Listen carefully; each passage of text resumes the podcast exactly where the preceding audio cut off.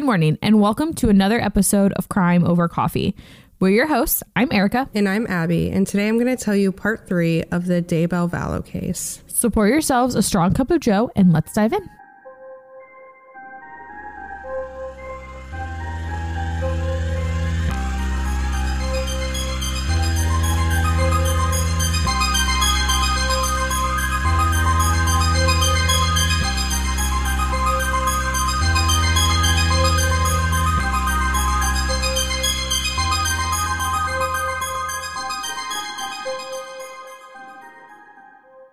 Will continue on with our content for this week's episode shortly, but first we wanted to take a moment to let you know about an opportunity to listen to even more Crime Over Coffee content.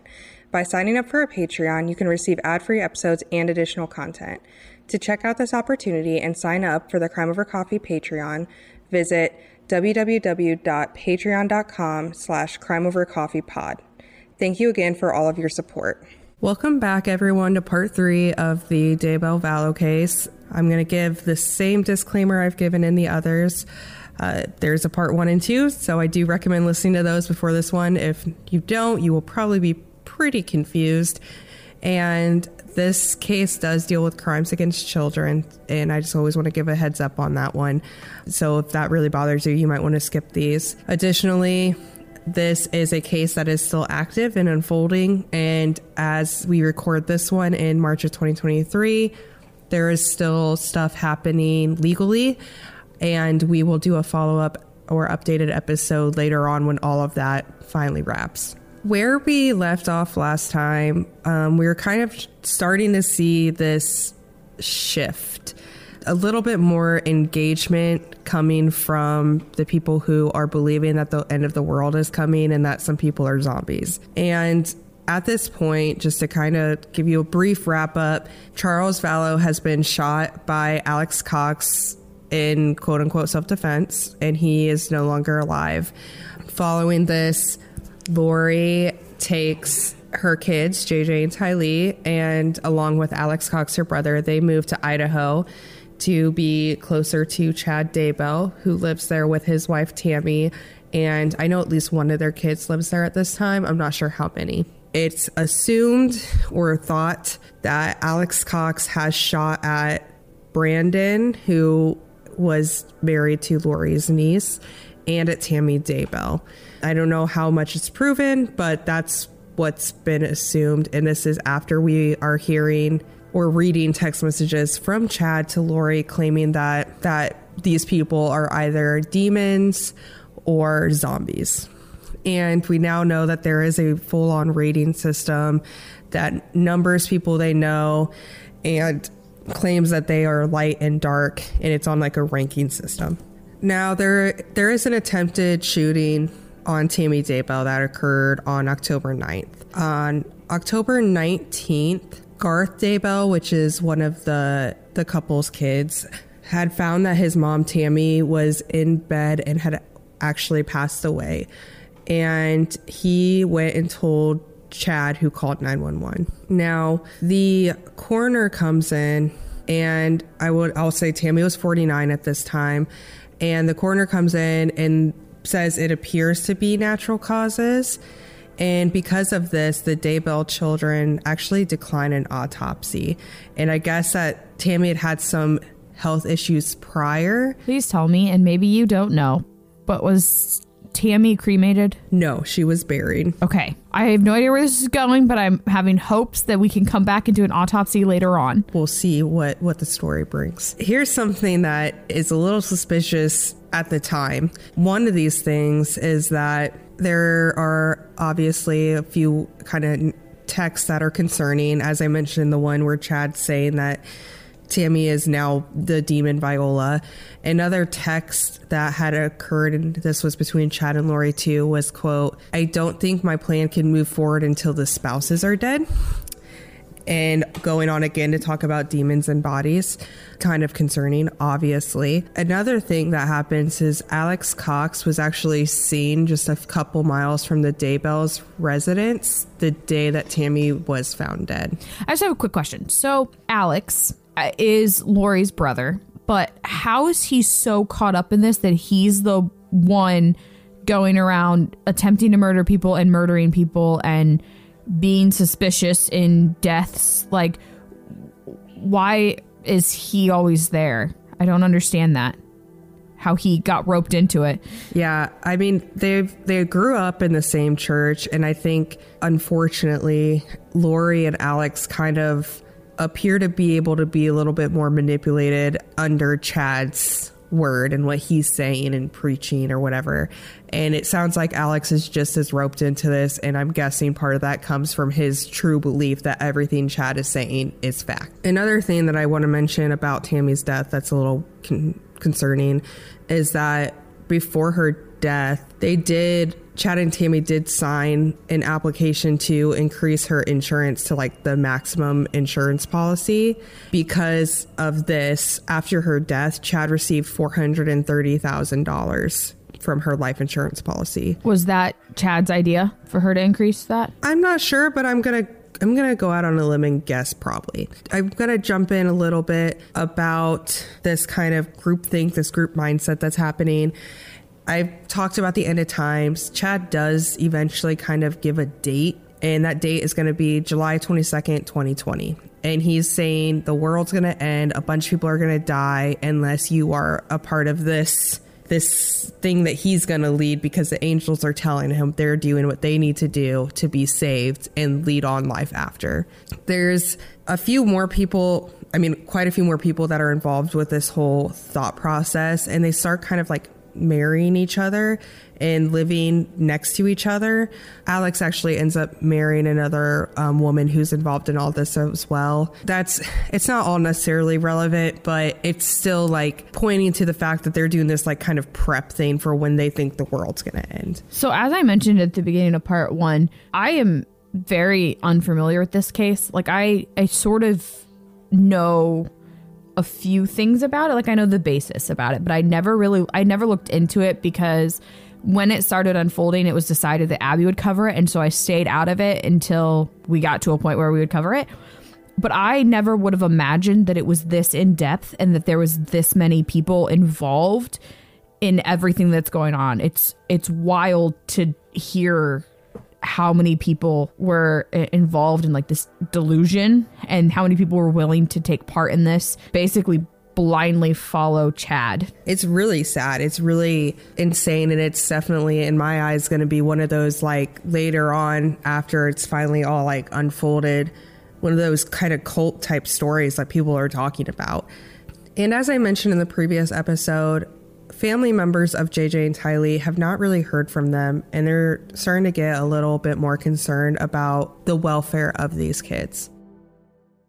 We're getting into, you know, late fall of 2019, and JJ and Tylee's family is concerned. One of JJ's grandparents, Kay, is trying to get in contact with Lori to talk to JJ. And she doesn't have any direct contact with JJ for like two months. And she is finally like, I'm done with this, and calls the police department and ask for a wellness check on JJ. How old's JJ at this point? Because you said Tylee's 16. JJ is seven years old. Okay. I just wasn't sure where we were at in their lives with ages. Kay wasn't even sure really where they were. They had actually some members in the family, I'm not I'm not sure exactly who, but they were able to look at Amazon orders that were still being made under Charles's account and found a shipping address which was to Rexburg, Idaho. And that's how they kind of try to make a point of contact. And they find that that's where Lori's living. And on November 26, 2019, the police go to Lori's house and she's not there, but Alex is there. And so is Chad. And they're like, We were asked to do a welfare check on JJ. And they are like, Oh, well, we're pretty sure he's with his grandma, Kay. And they're like, Pretty sure not, because she's the one that called in the welfare check.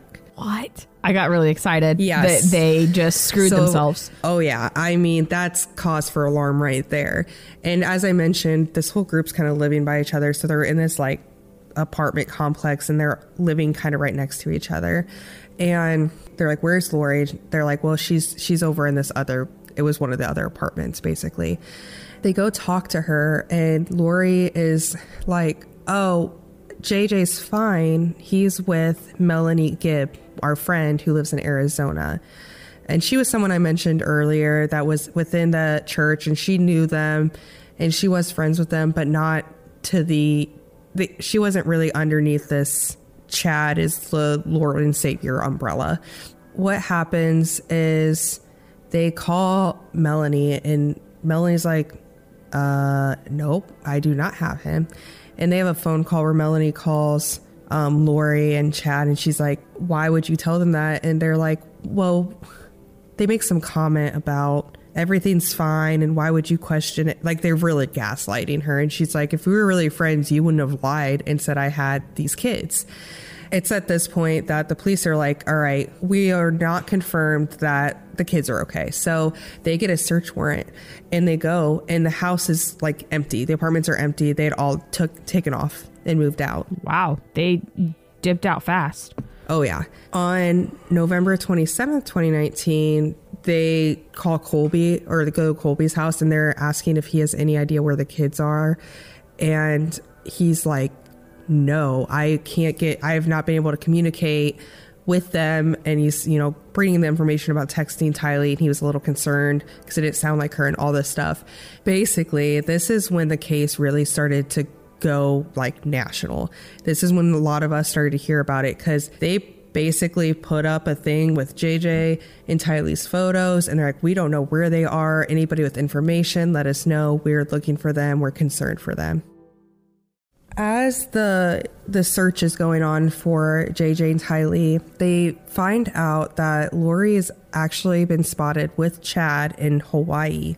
And so police are there and they locate Lori and Chad and they find out they had fled to Hawaii and on November 5th, 2019 actually got married on the beach there. They have a ton of photos that they were able to find of the wedding and the kids were not there. At some point they get a search warrant for Lori's car and they actually pull her over, her and Chatter in the car and they get out and they give her the warrant and she's just not responding. She's not saying anything about where the kids are.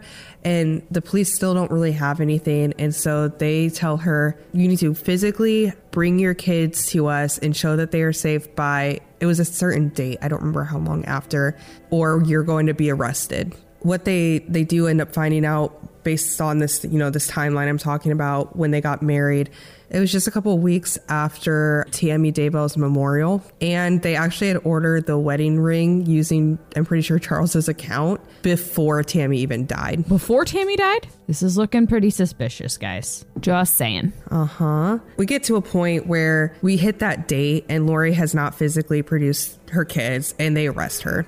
And she's just saying the kids are safe, but she's not talking about where they are. Something I want to note that Ericka and I kind of mentioned a little bit not while we were recording, we were talking about this a little bit. The fact that it took so long for the family to really get involved or involve the police, I would say. I think part of it is because, you know, Lori was acting very strange and kind of crazy, but she had always been a good mom to the kids. She finds out that way back when, when Colby, her son, her older son, was being harmed by her husband at the time, she left and like took them away. Like everybody was under the impression that she was a good mom. And Colby even states that she was as such before all this stuff starts to unfold. And I think they didn't want to believe really that she could have done anything to hurt them. And there's even like interviews with Lori's mom and I think sister during all this. And they're like, there's no way the kids are probably safe. There's no way Lori did anything. We really don't believe she would do anything to harm her kids. Everybody, I feel like that's a pretty common mindset. Like there are very few people mm-hmm. out there that are like, "Oh, well, yep, they for sure would have murdered their children." You know, um, I think everybody wants to see the best in people, and it's hard to imagine that a mother would want to murder their their own children. So I mm-hmm. get their perspective, and I I'm sure this was a very tough time to be seen and having like these concerns and to be like yeah. having to be asked these questions. I, there's a lot of people in my life, a lot of mothers in my life, where if somebody came up to me and said, you know, did you think that they ever would have murdered their children? My answer would almost always be, I don't think there's anybody in my life that I would be like, yeah, sure, I could see that. Yeah. But it's also as we've seen from many episodes and years of doing this, anybody can be a murderer. We don't know. Yeah. There's no way for us outside of it to try to even remotely judge where our mindset would be. You have no idea, you know? I think the biggest thing is to make sure there's no blame being put on the victims, and that can also include the families. Police obviously are digging into this. They're trying to find JJ and Tylee, and they're looking through electronic stuff that they have confiscated and um, fo- like Lori's phone and whatnot. And they end up finding a photo from September 8th of 2019. And it's a photo that has Tylee, JJ, and Alex in it. And the photo is of the three of them visiting Yellowstone National Park. And so police are asking if anybody saw them there. The photo, they appear to be okay, but they're trying to get some more information they were looking into some text messages that Chad also had sent to Tammy on September 9th, so the day after that photo was taken. They see a text from Chad to Tammy, quote, I spotted a big raccoon along the fence. I hurried and got my gun, and he was still walking along. I got close enough that one shot did the trick. He is now in our pet cemetery. End quote. They also were able to look at Alex Cox's GPS, and right around that time, they catch him at the property. They were a little concerned because this was during the day, and you know, raccoons typically are pretty nocturnal. And at this point, they are pretty sure they need to go look at Chad's property. I'm concerned that they're not talking about an actual raccoon. That was kind of their thought as well. They're able to see, like I said, that Alex was at Chad Daybell's house in September, and they're looking at the text. And what they know is that on September 22nd, 2019, was the last time that JJ was seen. And they talked to Melanie Gibb. I've mentioned a couple times throughout this story. Her and her boyfriend David were staying with Lori, and this is when they were in Rexburg, Idaho. They were staying with them one weekend. And on the night of September 22nd, David said that he saw Alex carrying JJ into Lori's apartment. And then the next morning, he mentioned something about seeing JJ, and Lori told him that JJ was being a zombie, so Alex had to take him away. And so they're concerned now that JJ was actually dead at this time. And there's a lot of beliefs that Tylee was likely already dead at this time as well. On December 10th, they do decide to exhume Tammy Daybell's body. Yes. Which I know Eric had brought up pre- previously. As far as I can tell, they have not released an actual cause of death yet. But I do want to say Chad and Tammy's kids have come forward saying they don't think their dad did anything to her and they do think the mom died of the natural causes. Take that as you will. I think we'll learn more about that as this continues to unfold. But the day after this, so December 11th, Alex Cox, he was 51 years old time. He actually died. Um, it was at his home. He was living in Arizona with his wife that I mentioned previously. It was a it was a blood clot in his lung but uh, I guess that runs in the family, so they weren't that concerned. But it's also suspicious that right after Tammy is exhumed, he dies. And I think there's some more concern about looking into that. I don't know if anything's come of it quite yet. As I mentioned, the case is still unfolding. On June 9th, 2020, the FBI is able to partner with Rexburg Police in Idaho and the Fremont County Sheriff's Office and they are able to get a warrant to go examine Chad Daybell's home and property. From what they were able to see with Alex's phone pinging, they were able to pinpoint it to Chad's backyard. And with talking about the pet cemetery, they kind of figured there was a pet cemetery there and they wanted to look in that area as well. They start digging, and unfortunately, they do find human remains and they are able to identify these human remains as JJ and Tylee. JJ had been buried under a tree out in the backyard, and they did find Tylee buried in the pet cemetery. So JJ and Tylee were buried about 50 yards apart. This causes even more concern because they really do think that text Chad sent Tammy was about Tylee, especially since they found no raccoon buried in there. They did find that the remains of Tylee had been dismembered and burned as well. I do not believe they've actually shared exactly what their cause of death was. Still unfolding, so we won't get ahead of ourselves anyway. That'll be covered in our update episode. Now, while all this is unfolding and the police come to Chad Daybell's um, home, he actually calls Lori and she's in jail at this point or in prison and they're talking and he's on the phone saying they're here and she's like, oh, okay. She's like, are they in the house? And he goes, no, they're in the backyard. They're digging. And she's like, oh, and you can hear it. You like, there's no doubt they know they're gonna get caught. And Chad actually takes off and takes off down the road, and police are able to catch him and arrest him. Good.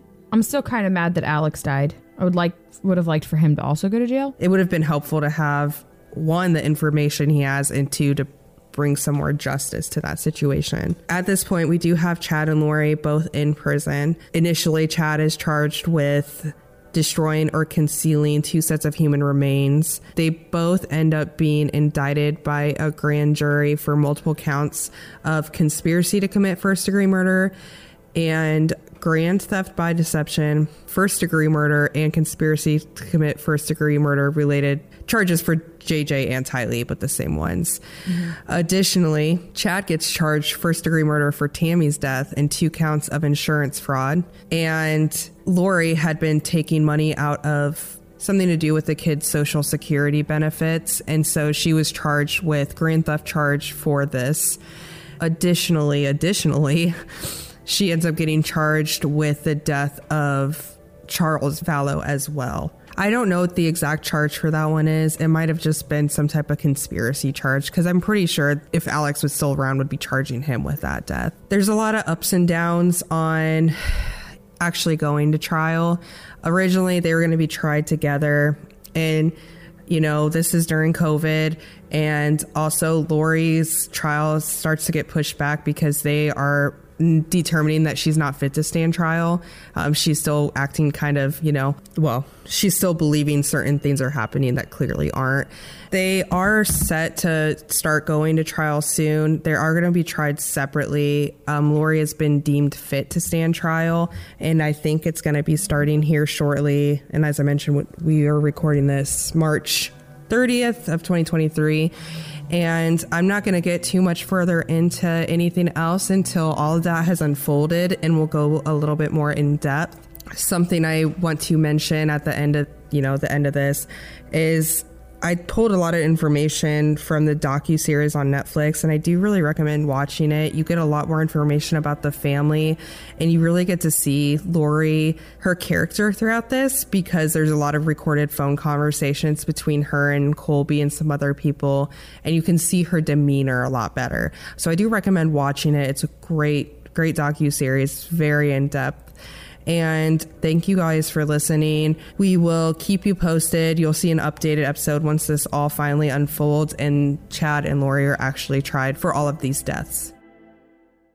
Thanks to listening to this week's episode of Crime Over Coffee. You can find us on Instagram at Crime Over Coffee or on Facebook at Crime Over Coffee Podcast, where all of our photo and video content for each episode can be found. You can also email us your thoughts and case suggestions at crimeovercoffeepod at outlook.com. All of our sources can be found in the show notes for each episode. If you would like, you can support us by going to anchor.fm slash crimeovercoffee. You can also support us by recommending us to friends and family, giving us a good review on Apple Podcast, or subscribing to us on your favorite podcast listening platform. Thanks again, and we'll see you next time.